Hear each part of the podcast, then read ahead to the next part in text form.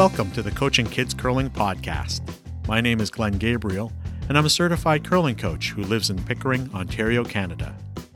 Sportsmanship is a quality we want to see in every young athlete, especially in a sport like curling that has a foundation in ethics and fair play. In today's podcast, I'll talk about something that is universal to our sport. It's one of the first things we teach to all our players handshakes. In this week's coaching tidbit, I'll tell you about a new video series where kids can ask questions of their favorite curlers. Sportsmanship is important in all sports, but especially curling. Curling even has a principle called the spirit of curling that states a curler would rather lose than win unfairly. So, there's obviously a high standard of ethics and fair play. Considering that the name of this podcast is Coaching Kids Curling, I guess the next logical question is how do we teach sportsmanship to kids? Allow me to rephrase that question. Where do we start? In my program and in many others, it starts with teaching our students about the importance of handshakes. At every age and level, it's one of the first lessons of gameplay and etiquette. In fact, it appears in almost every curling quiz I've ever seen, even if you want to earn your Little Rocks badge. Let's answer some basic questions. When do we shake hands? We shake hands before and after the game. Where do we shake hands? At the start of the game, usually on the backboards before we go on the ice. At the end of the game, we usually shake hands on the ice, usually around the house. Who do you shake hands with? All the players of the other team. Then, as a friendly gesture, you might shake all the hands of the players on your own team. You may be wondering why you would shake the hands of your own team, considering that you know them already, but remember, these are kids. From week to week, the kids play with different teammates, and there are never any set teams. Also, kids love to shake hands. Why stop them? Why do we shake hands? I've come up with four reasons. 1. We want to introduce ourselves to the other team. 2. We want to acknowledge the other team and show them respect. 3. We want to be friendly and welcoming to our opponents. And 4.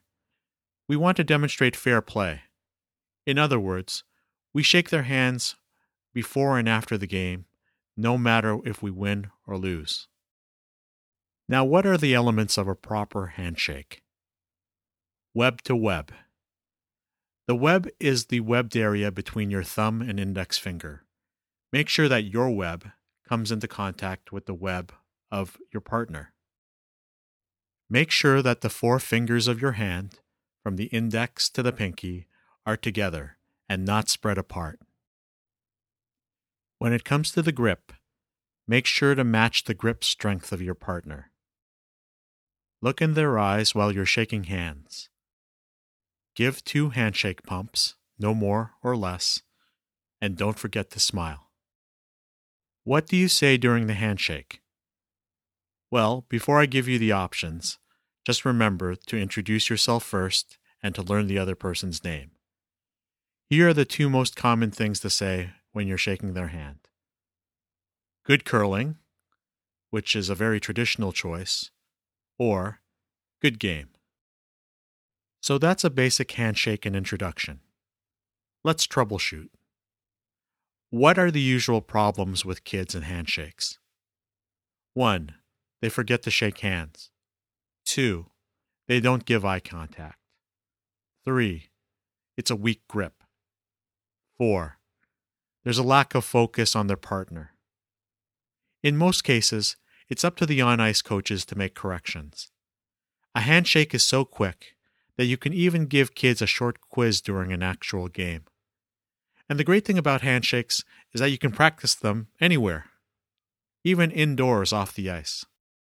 A good way to see if they've learned the handshake lesson is to observe your team in a competitive setting.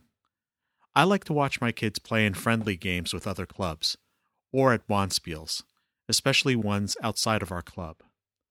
For Little Rocks teams, I like to keep it simple. Remember to shake the other team's hands. And be first to shake their hands.